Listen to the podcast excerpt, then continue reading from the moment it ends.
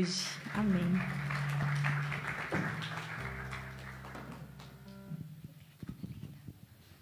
Amém, glória a Deus. Ainda na presença do Senhor, vamos fechar os nossos olhos e agradecer. Pai, eu quero te agradecer, Deus, por tudo que tu és, por tudo que o Senhor tem feito nas nossas vidas, Pai.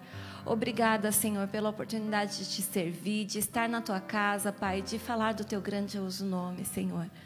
Obrigada por cada um que está aqui servindo para que esse culto possa acontecer. Eu te agradeço, Senhor. Mas eu também te peço, esvazie o nosso coração, a nossa mente, Pai, para que nós possamos estar completamente conectados contigo, Senhor. Em nome de Jesus, venha, Pai, o teu reino sobre nós, é o que eu te peço. Em nome de Jesus, amém. Amém. Abram comigo em 2 Coríntios 12, 7, 10. 2 Coríntios 12, 7 10. Para impedir que eu me exaltasse por causa da grandeza dessas revelações, foi-me dado um espinho na carne um mensageiro de Satanás para atormentar.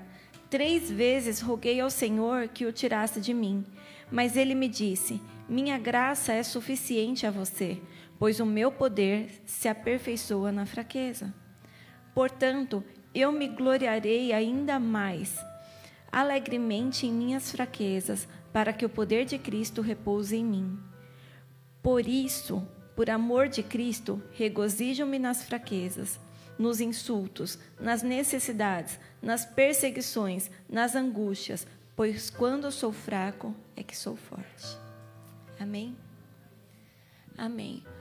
Ah, eu não sei quantos de vocês já passaram por algumas situações onde o seu coração simplesmente se quebrou.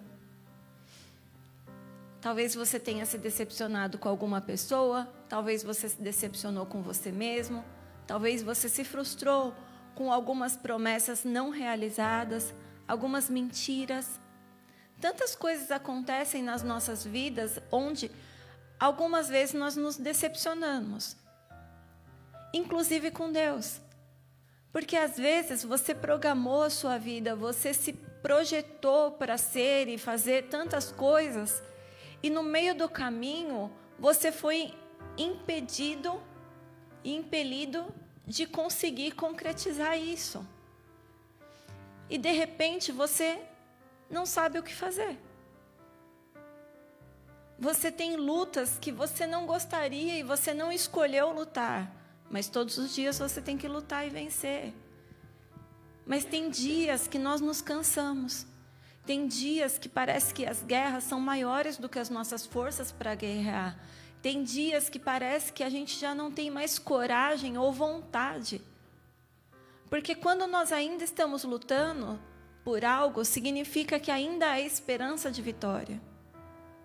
Alguém aqui acredita que o Brasil vai ser campeão da Copa? Não nessa. Não é verdade?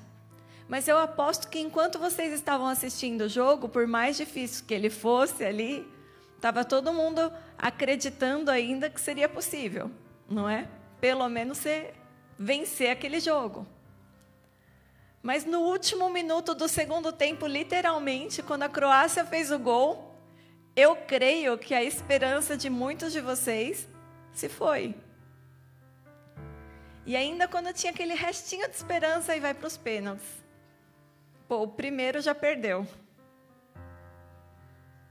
Foi triste, não foi? Foi triste. Doeu.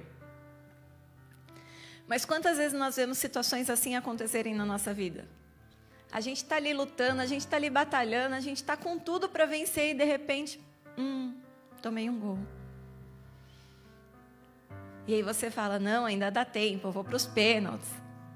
E de repente você vê que alguém defendeu a bola. Você fez o teu melhor, mas talvez o outro fez melhor que você. E será que a gente está preparado a conviver com esse tipo de sentimento? No mundo onde nós somos criados para serem os melhores, os vencedores, os mais bonitos, os bambambãs, o primeiro, será que você está preparado para descobrir que às vezes você não vai ganhar?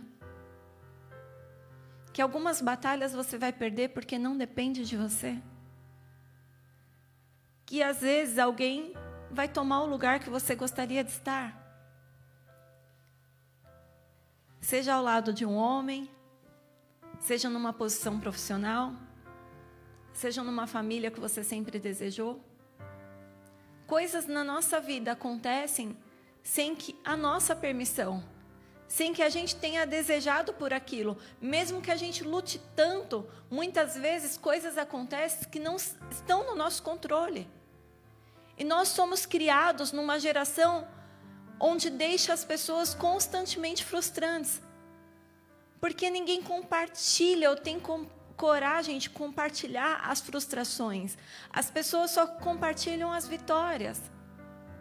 E por isso, na sua cabeça, você crê que todos são vitoriosos, menos você. Porque é assim que o mundo pinta. Só que Paulo, ele disse que ele tinha um espinho na carne, que o atormentava todos os dias, para lembrar, lembrar, para lembrar ele de quem ele era. Quando a gente não consegue acertar a palavra, a gente troca a frase. Mas aquilo fazia ele lembrar que ele era humano, porque ele vivia tantas coisas sobrenaturais que por algum momento ele mesmo poderia achar que o poder estava sobre ele, não sobre Cristo que vivia dentro dele.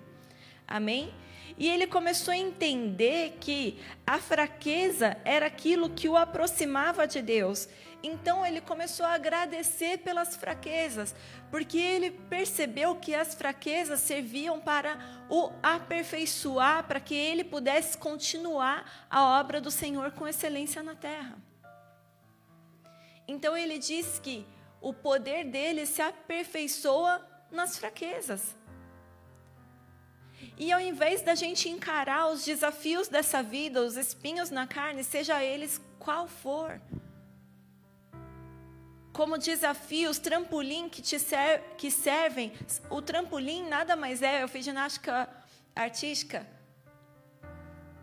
E eu falo para a Maísa que todo professor de. Mas se você estiver me assistindo, né? Eu sempre falo isso. Todo professor de ginástica olímpica não tem coração.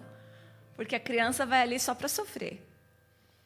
E um dos meus maiores desafios ali era o trampolim. Porque o trampolim nada mais é do que um pequeno obstáculo, mais ou menos, um pequeno obstáculo aqui, que é deixado antes de um obstáculo gigante. E aí, quando você vê as menininhas lá, sai correndo, pula no trampolim, põe a mãozinha aqui, passa com a perninha aberta ali em cima, e fala: ah, que bonitinho. Só que até ela conseguir fazer aquilo, meu Deus do céu. A primeira vez você vai com coragem. Você vê todo mundo fazendo, você fala, ah, né? não sou idiota, se todo mundo faz, por que, que eu não posso? E você vai, né? Você está ali, vai, aí você pula, põe a mãozinha, pum. A primeira coisa que todo mundo que pula num trampolim aprende. Você vai bater o pé aqui na trave. Sempre. Sempre. A segunda coisa que você aprende é que quando você bate o pé ali, você não cai do jeitinho que você imaginou, assim. Normalmente a boca vem primeiro e a perna vem depois. Mas você continua. Por que não? Eu vim para cá, vou conseguir. Aí você sai correndo, vai lá e pum, pum, pum. E você vai de novo. E vai de novo. E vai de novo. E depois de cair tantas vezes, você descobre que existe o jeito certo para cair. Isso é muito louco. E são pequenas coisas na vida que às vezes te salvam de coisas grandes. Você começa a aprender a cair. Porque nas primeiras vezes você cai de cara no chão. Na segunda, você bate o pé e já vira o corpo. Então você já cai de lado. Só que ainda você tem aquele instinto de querer colocar a mão, né? Só que aí o seu corpo joga por cima, dói mais ainda. Na terceira, você descobre que se você for de costas, sem colocar a mão, dói menos ainda. Então você já vai, pula, deu errado, você já vira o corpinho ali e já cai do jeito certo. E quanto mais você vai aprendendo a cair sem se machucar, mais coragem você tem para continuar tentando acertar. Vocês estão comigo? E aí você tenta uma vez, duas, três, só que aí você percebe que se você ficar tentando a mesma coisa o tempo todo, não vai dar certo. Você precisa colocar um plus. E aí a professora te ensina uma técnica maravilhosa. O nome é abrir espacate. Eu não faço ideia, Jéssica, como você vai traduzir isso. Mas, basicamente, ela te coloca na parede com a perninha aberta, ou então você deita com a perninha aberta. Ela vai coloca o peso do corpo dela em cima da perna para abrir a sua perna. E ela fala assim, gentilmente: quando você gritar ai, conta pacientemente até 60. Então, quando a dor fica insuportável, você fala ai, aí ela um, dois, meu Deus do céu, é o um minuto mais demorado da vida. E dói. E o pior, quando você passa por isso, você descobre que você não consegue firmar a perna. Você sai da academia assim, porque você não tem forças aqui. E isso vai durar pelo menos uma hora e meia. E para que tanto sofrimento? Só para fazer um pulo bonito. Vale a pena? Para mim, não. Mas para algumas pessoas, vale muito a pena. É uma conquista. Então você descobre que se você aprender a abrir espacate no chão, a hora que você pular no trampolim, você vai ter força para abrir mais a perna e passar por ele. São processos dolorosos que você precisa passar para ser um campeão depois. Para fazer algo que ninguém consegue, para fazer algo diferente. Então, você aprende a correr, você aprende a pular, você aprende a abertura das pernas, você aprende a cair, você aprende a levantar e você aprende a tentar de novo. E a vida é assim. Algumas vezes eu me perguntava por que, que meus pais me colocaram num lugar desse. Eu odiava ir para lá. Mas eu ia. Né? Criança não tem muita escolha. E aí meu pai falava todo dia, e aí, aprendeu a pular? Eu falei, aprendi a cair, pai. E um dia eu estava andando de moto com o pastor, depois de muitos anos, e a gente estava numa estrada de barro. E aí tinha chovido muito, tipo, a estrada toda cheia de lama, a moto patinando tal. E teve uma hora que a moto derrapou, foi derrapando, e eu vi que a moto, tipo, que a gente ia cair. O que, que eu fiz? Foi um instinto. Eu subi na moto e pulei. Eu pulei da moto em movimento e caí em pé. O pastor parou a moto e ficou parado olhando, tipo assim, louca. Ele não acreditou no, no que ele viu e no que aconteceu. Primeira coisa, ele que se estrepe, né? Porque eu pulei da moto. Imagina você tentando pilotar, alguém pula da moto. Legal, sobrevivi. Ele então. Segunda coisa, como que eu pulei de, em pé ainda de uma moto em movimento que estava sacolejando? E ele falou, ele, como que você fez isso? E eu falei, nossa, ginástica olímpica funcionou em alguma coisa. Eu ainda sei fazer isso. E eu descobri que todo aquele sofrimento serviu para não me esborrachar lá na frente de moto. Para alguma coisa serviu lá na frente que eu nunca saberia o porquê.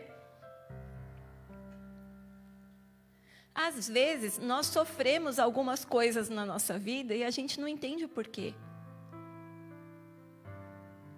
E na primeira vez que você tenta e dá errado, a tendência é desistir, porque dói.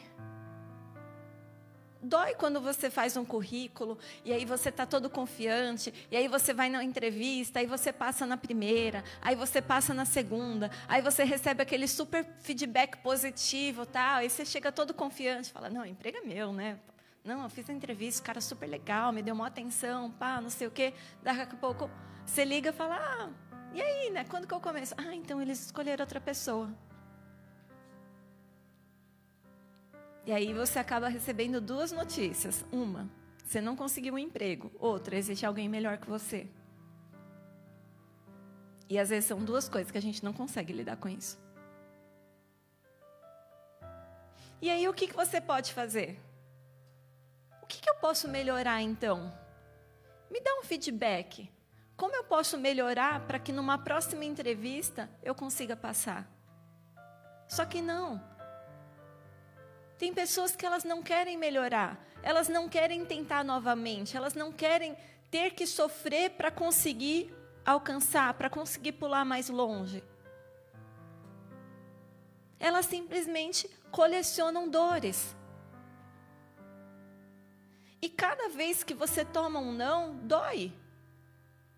Ou vocês acham que depois da primeira vez que você bate o pé ali, a segunda vez o pé já não está doendo? Você bate todas as vezes no mesmo lugar. E dói. Dói muito. Mas sabe por que, que a criança continua continuando? Porque criança não coleciona traumas ou, ou frustrações.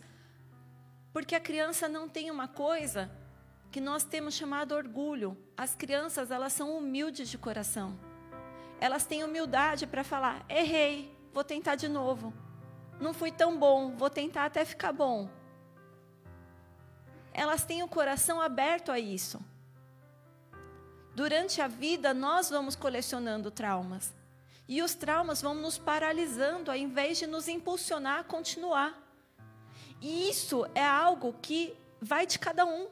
Ou você aprende com as quedas, ou você aprende a cair sem se machucar, ou toda vez você vai ficar cada vez mais ferido e no chão, até um ponto que você já não vai ter mais coragem de se erguer e se levantar.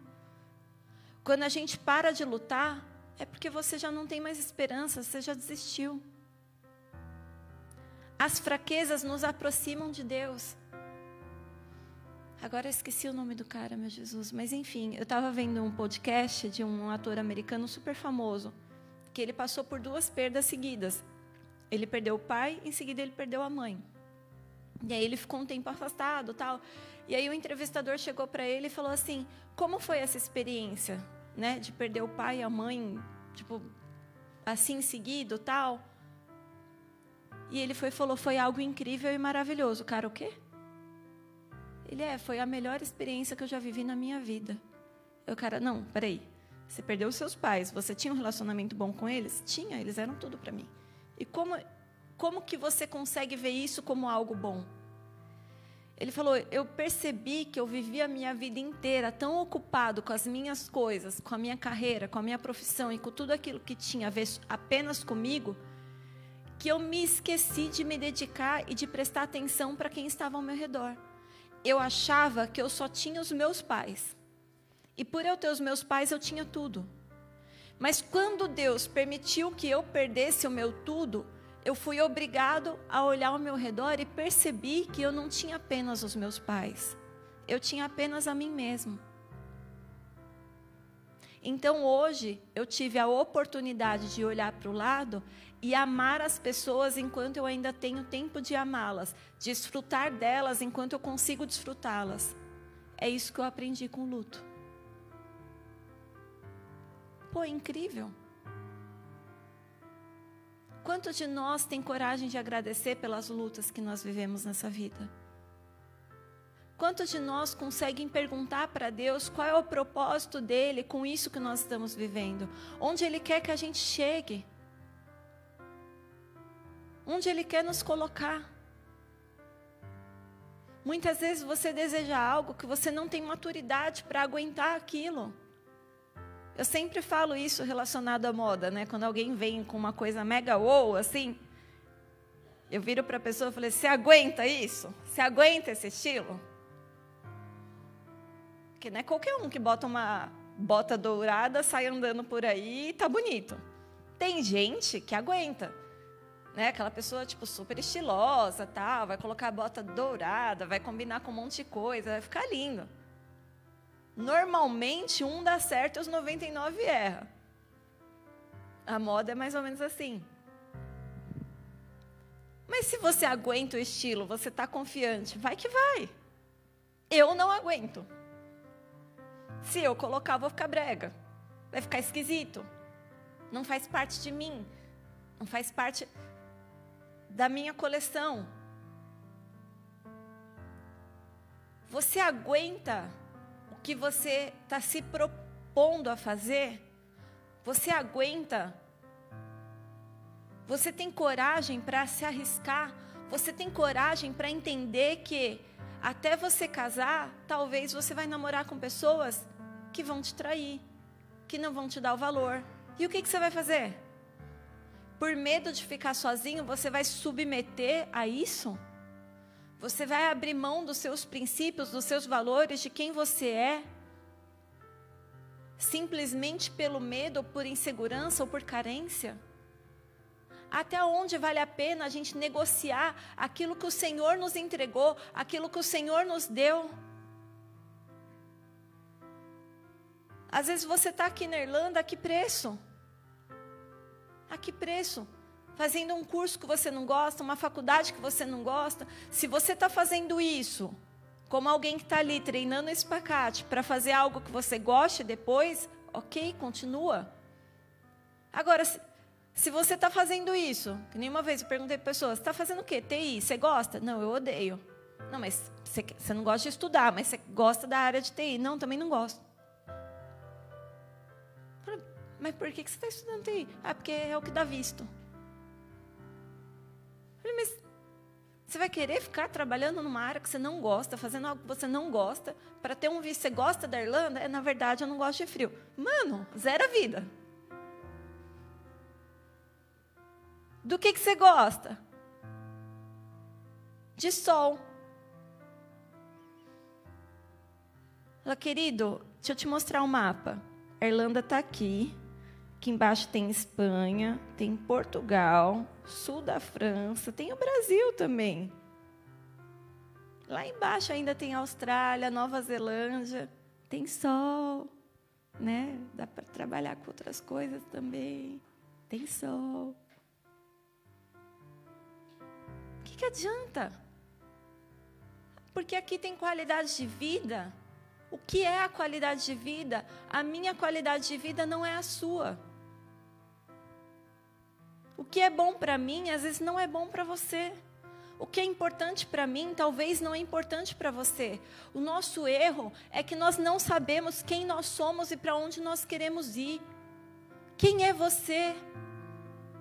O que você foi chamado para fazer? Para onde você quer ir? Você precisa colocar os teus sonhos, planos e objetivos diante do Senhor. Pergunte para Deus qual é o meu propósito na terra. Por que, que eu estou aqui? Lute com todas as forças. Porque se você souber para onde você vai, se você tiver confiança de quem você é, o que você está fazendo e para onde você vai, isso vai te dar coragem para enfrentar todas as guerras. Agora, se você achar que você é o melhor, que você é o bom e que o jogo está ganho, talvez você vai perder no último minuto do segundo tempo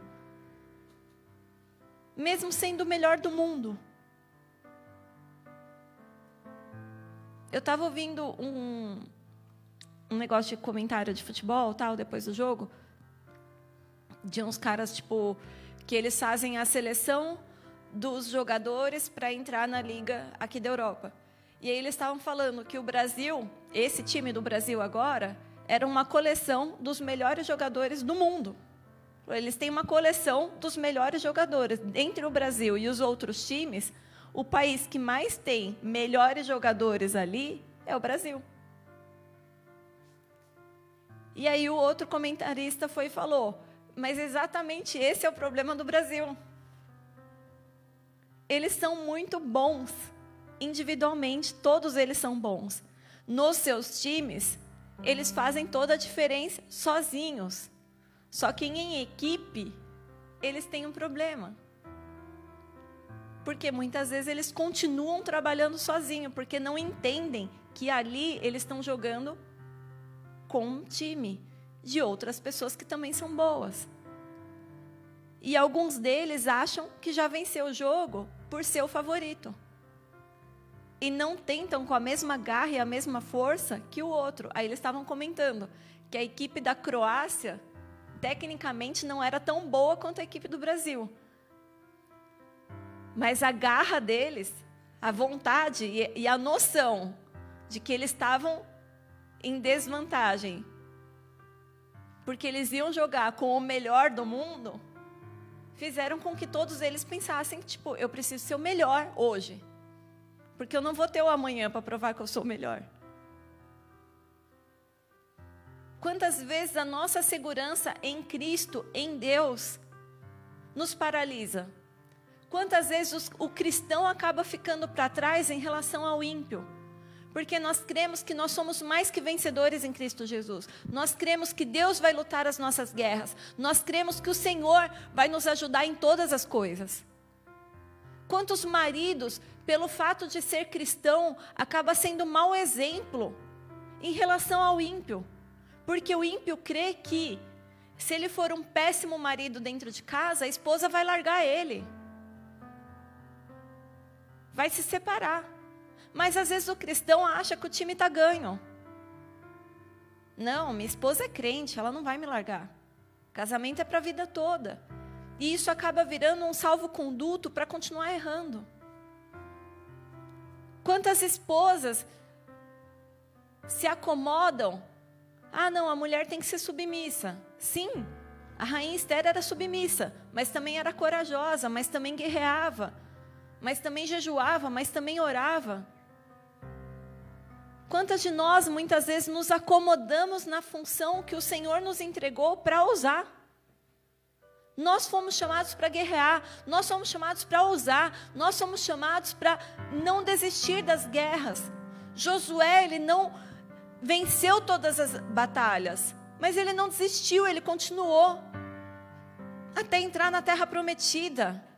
Não importando o tempo que ele tivesse que esperar, não importando a idade que ele tinha.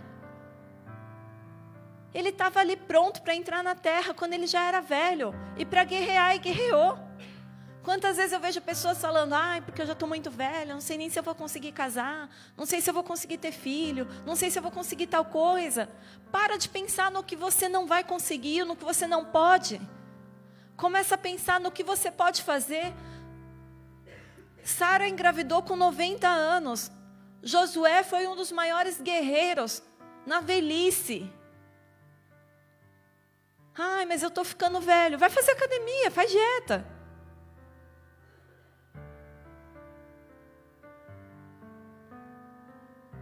O meu, meu marido, ele tinha uma aluna de personal que dava raiva.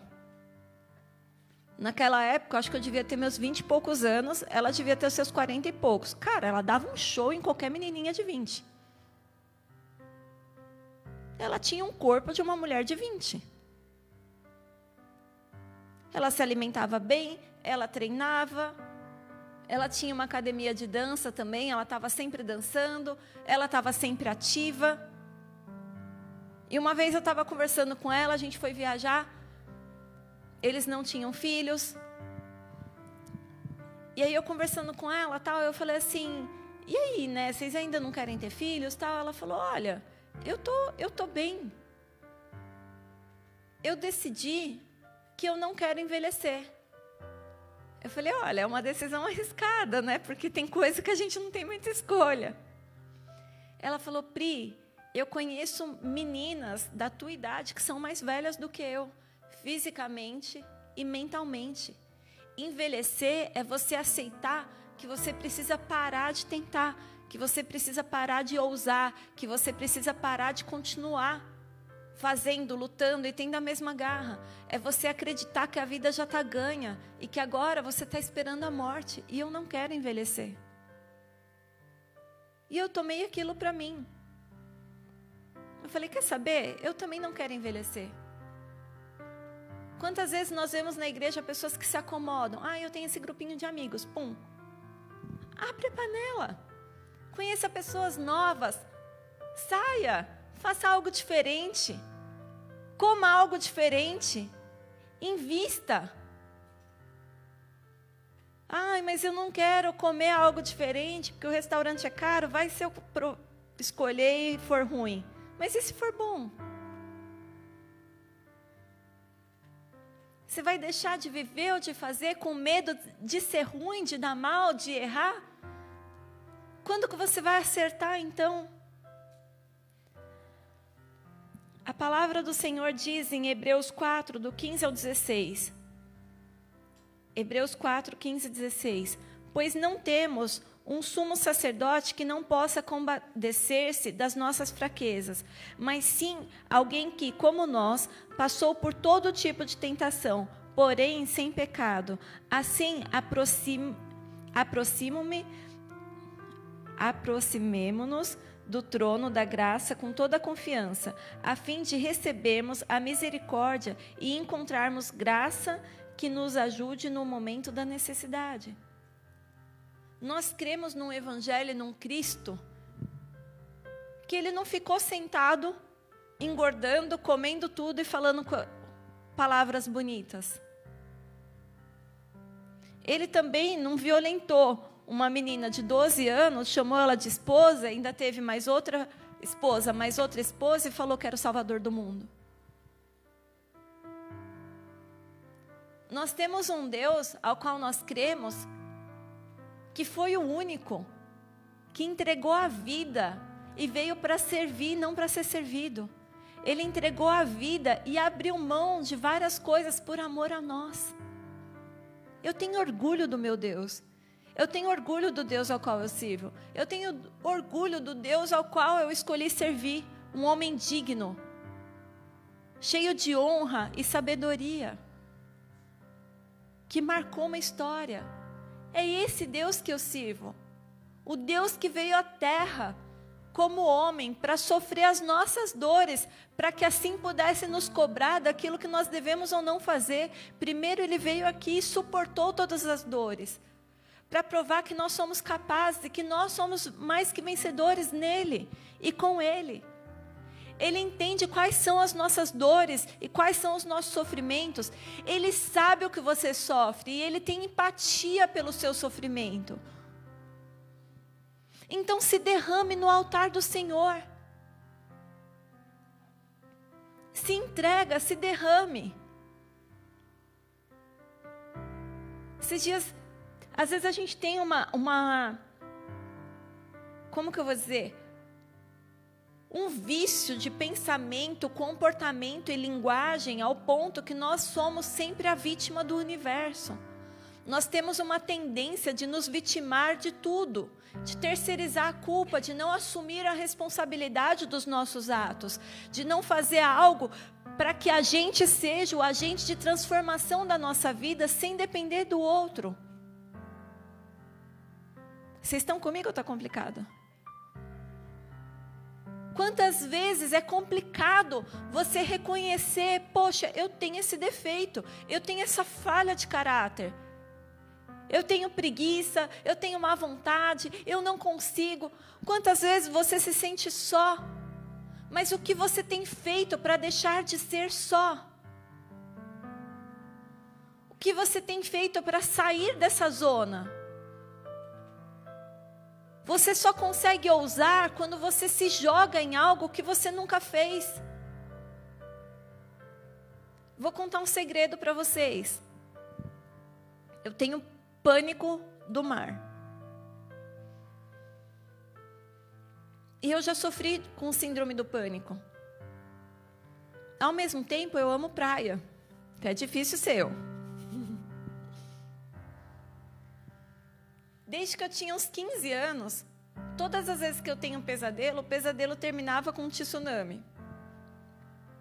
E eu vendo as pessoas que eu amava ali morrendo, eu tentando salvar as pessoas, tal, e eu acordava com aquilo. E aí vocês imaginam uma pessoa que tem claustrofobia pensar em morrer afogado? E isso era algo que assim, quando eu acordava, eu não conseguia respirar, eu tipo, para mim era absurdo. Era uma guerra psicológica que parecia que eu nunca ia conseguir vencer.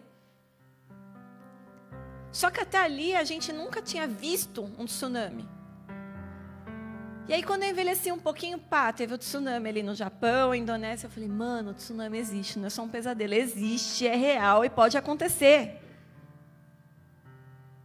E aí eu comecei a ficar ansiosa. Falei, Sabe o que eu vou fazer? Natação. Porque se tiver um tsunami, aquelas. Como se adiantasse nadar no tsunami, né? Mas a gente tem fé.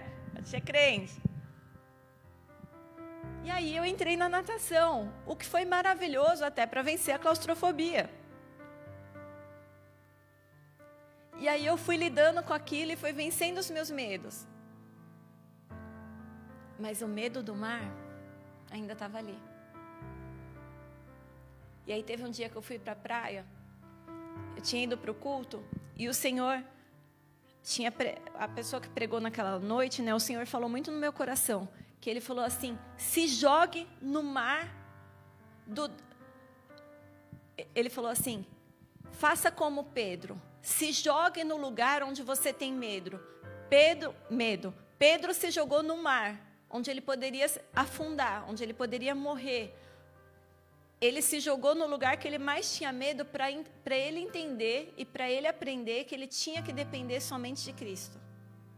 Aquilo veio como uma flecha no meu coração. E aí eu criei um objetivo: eu vou nadar no mar. E aí eu fui para a praia, e aí começou a dar aquela amarelada. É aquele, a, aquele ditado, morrer na praia nunca fez tanto sentido para mim. Eu cheguei ali comecei a amarelar, eu falei, meu, não vou, não vou, não vou, não vou. E aí eu comecei a orar. E o Espírito Santo falou, sabe por que, que você está paralisada? Porque Pedro estava olhando para mim. Ele andava olhando para mim.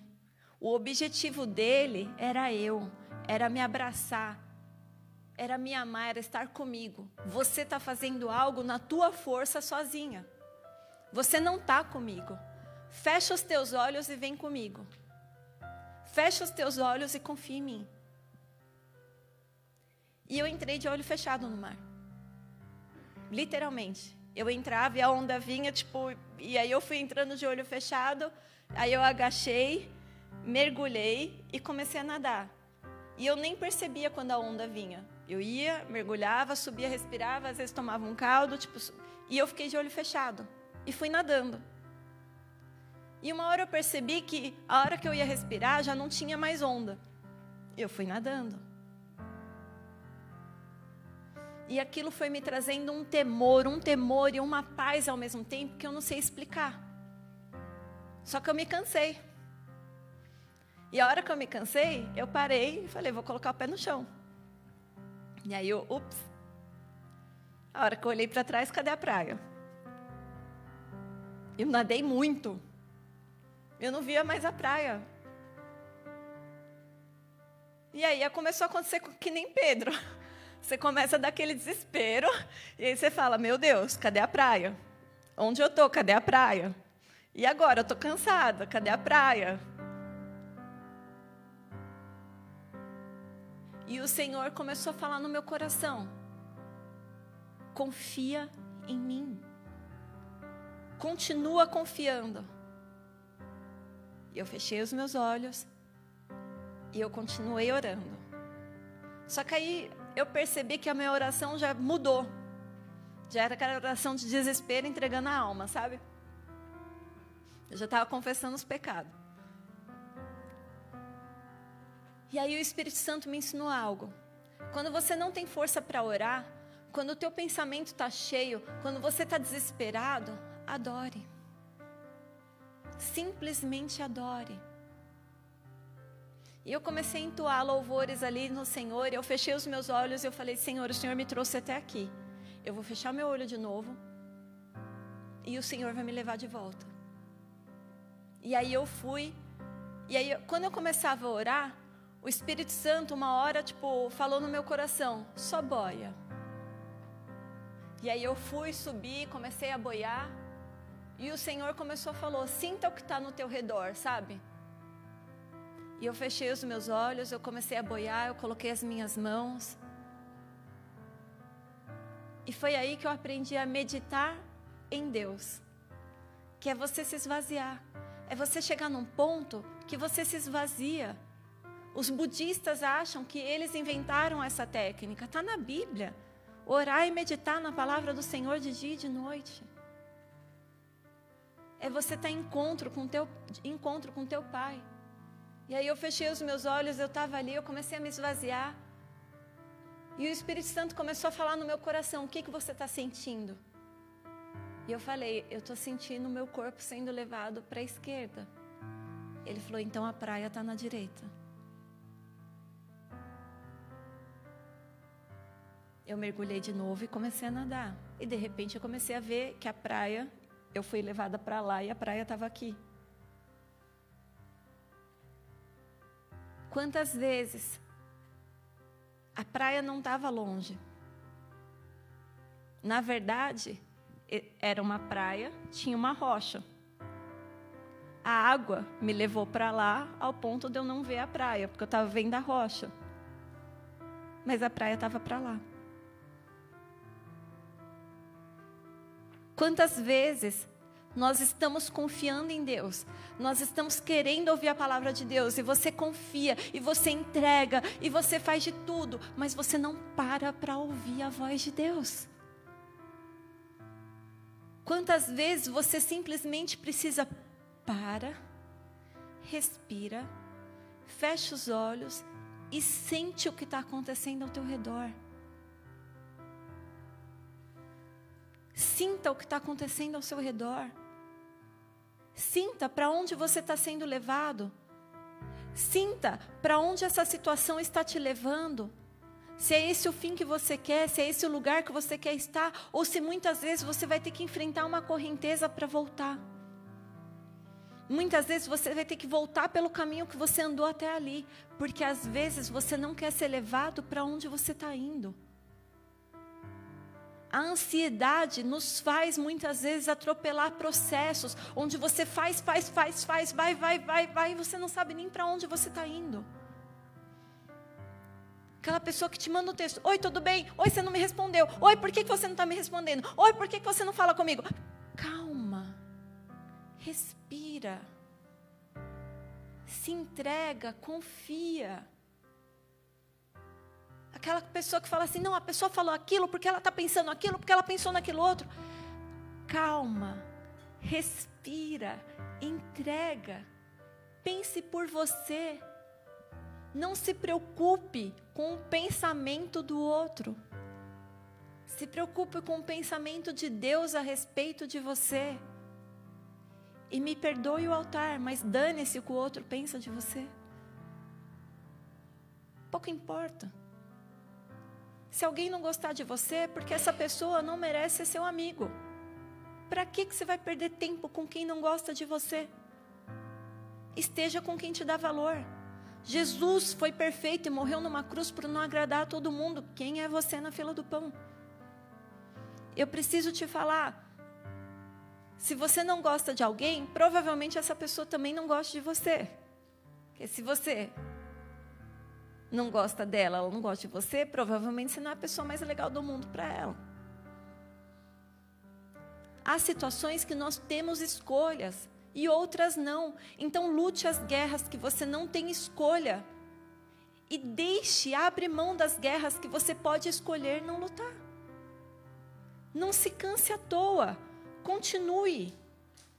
Em Lucas 23, 42, 43, a Bíblia disse, a Bíblia diz, então ele disse, Jesus, Lembra-te de mim quando entrares no teu reino. Jesus lhe respondeu: Eu garanto, hoje você estará comigo no paraíso.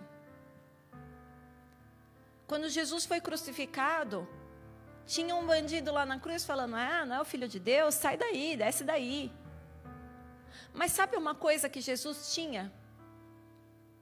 Que eu acho fantástico. E se tem uma das características de Jesus que eu mais admiro e mais tento adaptar a minha vida para que eu esteja parecida com Ele nisso é ele não precisava provar nada para ninguém. Ele sabia que ele era o filho de Deus. Qualquer um de nós, na situação dele ali, com todo mundo falando, pô, não é o filho de Deus? Faz um milagre desce da cruz, prova. E aí? Cadê o seu Deus agora? Falou, é, Você quer ver? Você quer ver? Cadê meu Deus? Faria que nem Moisés. Pegaria aqui, quer ver? Quer ver? Sair água aqui da rocha? Pá, pá, pá. Pum, saiu. Tá? Só que Jesus, por que, que muitas vezes a gente responde? Por que, que muitas vezes a gente se dói? Por que, que muitas vezes a gente quer se justificar, a gente quer falar, a gente tem a necessidade de provar para os outros quem nós somos. Porque na verdade você ainda não tem certeza de quem você é.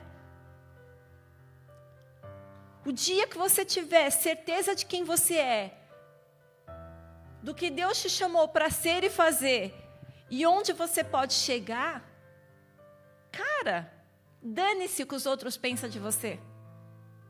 Porque já você já não precisa provar mais nada para ninguém.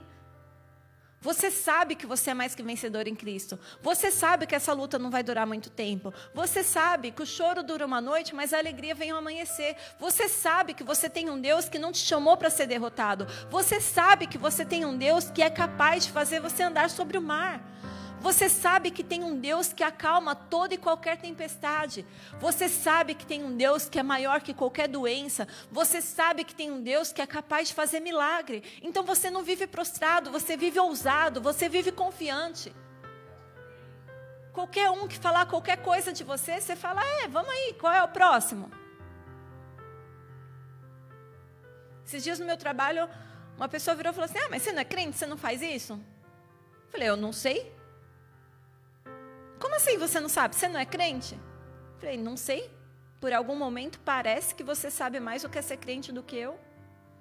Me diz você o que o crente deve fazer. E ele, como assim? Eu falei, na minha igreja ninguém nunca falou se eu tenho que fazer A ou B, mas você está falando que eu sou crente e tenho que fazer A ou B. Isso me faz acreditar que você sabe mais do que eu que é ser, ser crente. Me ensina. Como é ser crente? O problema é que o cara era católico e odeia crente. Ele olhou, eu não sou crente. Falei, é, mais que eu. Eu não sou. É? Você sabe mais que eu? Não se doa. Não perca tempo. Surpreenda. Seja diferente.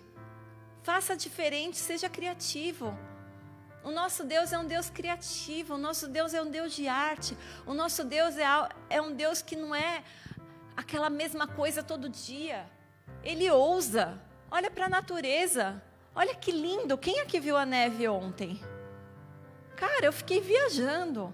Literalmente, porque eu estava indo para Galway. Mas assim, eu fiquei viajando ali, eu fiquei olhando, eu falei assim, gente, que absurdo. O Brasil é um país lindo. Eu não sei quem já teve a oportunidade de viajar pelo Brasil, mas é absurdo. Todo lugar que você vai para o Brasil é incrível. É maravilhoso. Eu estava na Grécia, meu, a Grécia é linda, mas eu olhava assim e eu falava, meu, tem praia mais bonita no Brasil. O Brasil é um lugar incrível, você tem tudo. Aí você pensa que por você ter tudo, não pode existir algo mais bonito e de repente você vem para cá. E quando você está pensando ali em falar, Deus, por quê? Por que esse frio, Jesus? Por quê? Para que ser desse jeito, Senhor? Hum? Para quê? Aí você vê aqueles floquinhos caindo. E aí você vê aquilo tão lindo. Eu estava no meu trabalho, eu, eu olhando a vista assim, uma pessoa me chamou para brigar comigo, dar uma bronca, sei lá, tá? não estava de mal com a vida. E aí, a hora que eu olhei assim, eu falei: ah, que coisa linda! Meu Deus! E eu nem ouvi o que a pessoa estava falando. Eu abri a porta, eu, ai, que lindo, mãe! Olha aqui, mãe! Olha que lindo! E a pessoa assim, pronto? Eu falei: olha, vem aqui ver ele. Tá, é, tá nevando. Eu falei, mas isso é lindo, é maravilhoso, é perfeito. Ah, Happiness, happy. Vai, vai, vai, ô felizona. Sai daqui. Let me happy, let me happy. Tá bom, eu sou feliz. É pecado agora. Mas isso incomoda, às vezes, quem não é. E a pessoa fica olhando assim e fala, meu, É bobo? Eu sou. Eu sou feliz por ser boba. É tão bom você poder enxergar que o nosso Deus é ousado, ele é diferente. No cenário mais triste, quando você está ali congelando, ele consegue criar um cenário tão maravilhoso. E ao invés de você blasfemar, você começa a agradecer pela oportunidade de poder estar tá vivendo e enxergando aquilo. Então, por que, que a nossa vida tem que ser tão monótona? Por que a nossa vida tem que ser um tédio? Eu vejo todo mundo saindo numa sexta-feira à noite. Cadê o crente? Está em casa. Fazendo o quê? Comendo. Pô, sai, cara, liga para alguém. Sai de casa, faz alguma coisa. Você pode comer também fora de casa. Mas não fica sozinho. A vida é tão curta é tão curta para muitas vezes você ficar ali introspectivo, ruminando tudo aquilo que deu de errado na sua vida, pensando nos seus traumas e tudo mais. Controle os seus pensamentos. A Bíblia fala tudo aquilo que for bom, perfeito, agradável. Se há algum louvor, nisso pensai. Agora, se você está pensando, pô, aí o cara vai, briga com você, o que, que você faz? Vai para casa e fica revivendo a cena revivendo a cena, revivendo a cena. Para quê? Começa a deletar a cena, em vez de reviver. Deleta. Pastora, mas eu sou casada. Eu revivo a cena quando eu vejo a cara do meu marido ali o tempo todo.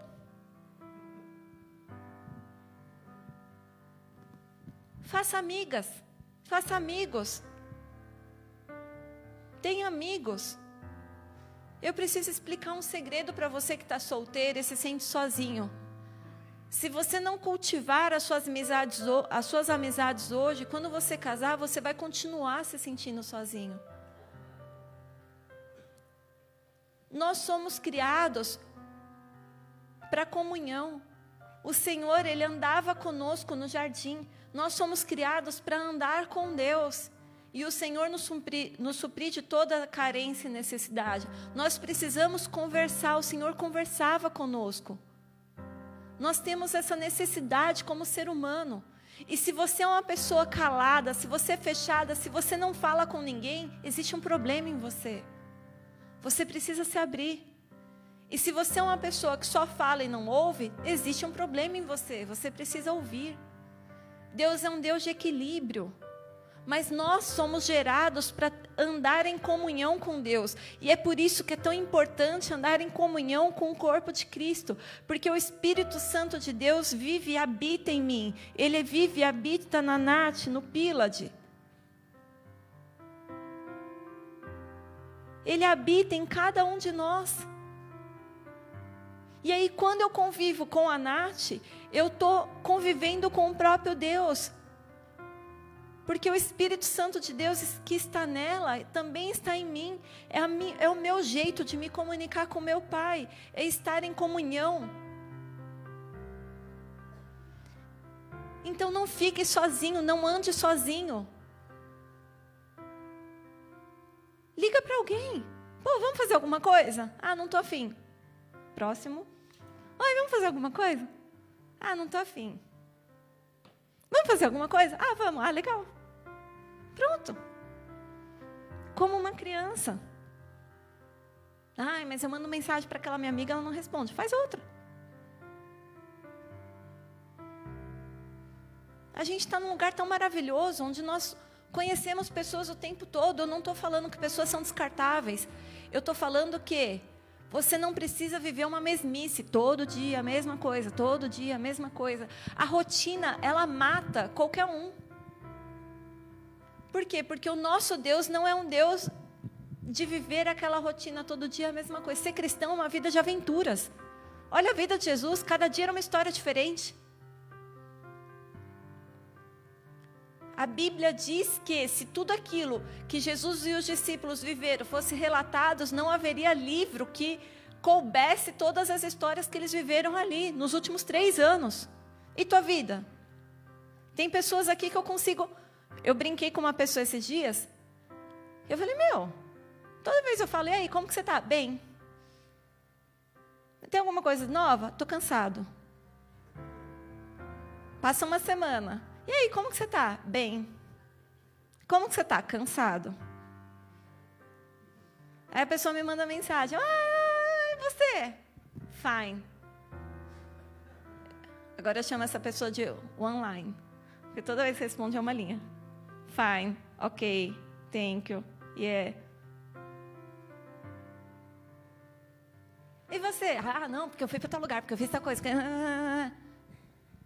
E aí, como que você está? Fine. Not too bad. A pessoa virou para mim e falou: Sabe o que, que é? É que a minha vida é assim, ó. Eu acordo, vou trabalhar, vou para casa, final de semana eu corro, aí eu vou para casa, aí eu volto, trabalho, faço. A tua vida é assim: você vai para lá, aí você volta para cá, aí você vem para cá, aí você vai para lá, aí não sei o quê. Então, a minha vida é uma linha. Como você está? Bem ou cansado? E você é, ah, eu fui para tal lugar, eu voltei para tal lugar, eu fui para não sei o quê. Ah, você foi acontecer tal coisa. Vai ter uma festa não sei onde, vai não sei o quê. É isso. Eu falei, eu sou bem mais legal que você. Porque viver com Cristo é assim. Você não tem mais aquela rotina. A gente estava em Galway com a galera da igreja, foi mó legal. A gente vai ter o Natal aqui, vai ser muito legal. A gente está vendo a conferência agora. Quem é que dormiu tarde assistindo a conferência? Foi uma bênção, estava super legal. Eu fiquei em casa, o Fernandinho, ah, vou ganhar o mundo. Ah, você fica ali pulando também. Chega no trabalho, está cansado. O que, que você fez? Fiquei pulando a noite sozinho em casa. O quê? Exatamente desse jeito. Viva! Se joga! Faça algo diferente, tente de novo. Vai, você vai conseguir. Que a alegria do Senhor é a nossa força. Faça o Senhor sorrir através da sua vida. Faça o Senhor se orgulhar de você. Tem ideias malucas com Deus. Fala, Senhor, qual é a doideira que o Senhor quer que eu faça? Eu vou. Se joga, faça, inventa, inova. Se você não consegue, chega para alguém e fala: olha, o que, que a gente vai fazer? Sonha junto, sonha com alguém, viva o sonho de alguém. Mas faça, sonha, viva, continue. Amém? Porque em 1 Coríntios 2,9 a palavra do Senhor diz: Todavia, como está escrito, olho nenhum viu, ouvido nenhum ouviu, mente nenhuma imaginou o que o Senhor preparou para aqueles que o amam.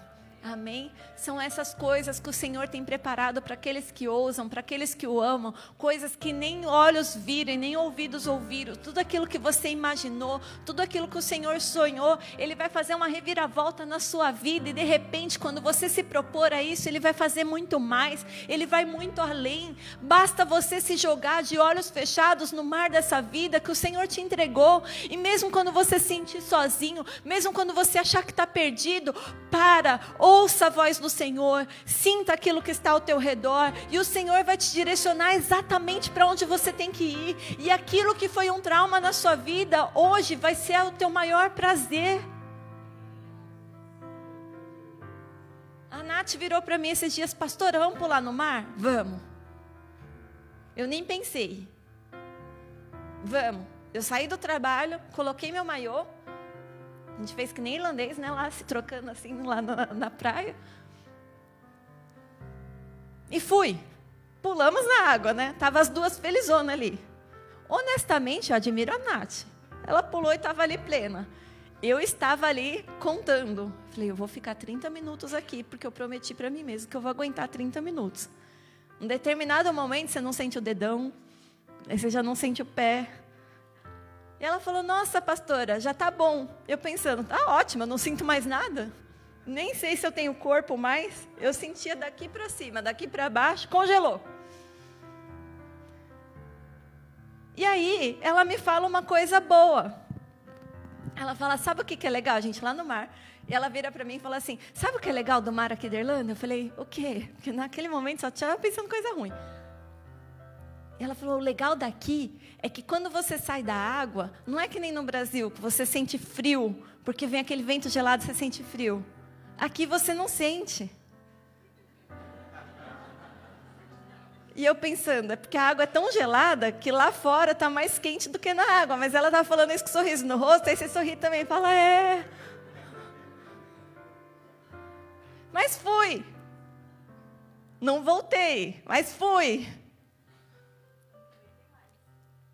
Eu já fui, eu já fui.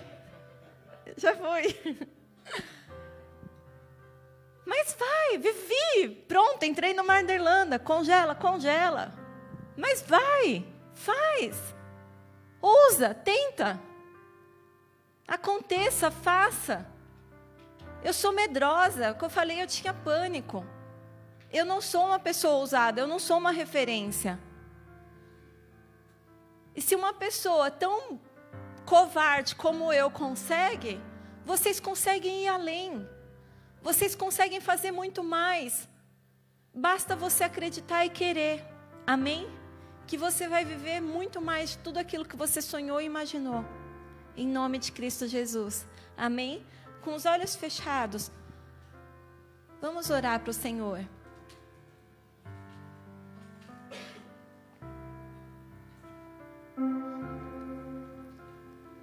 Senhor Jesus, eu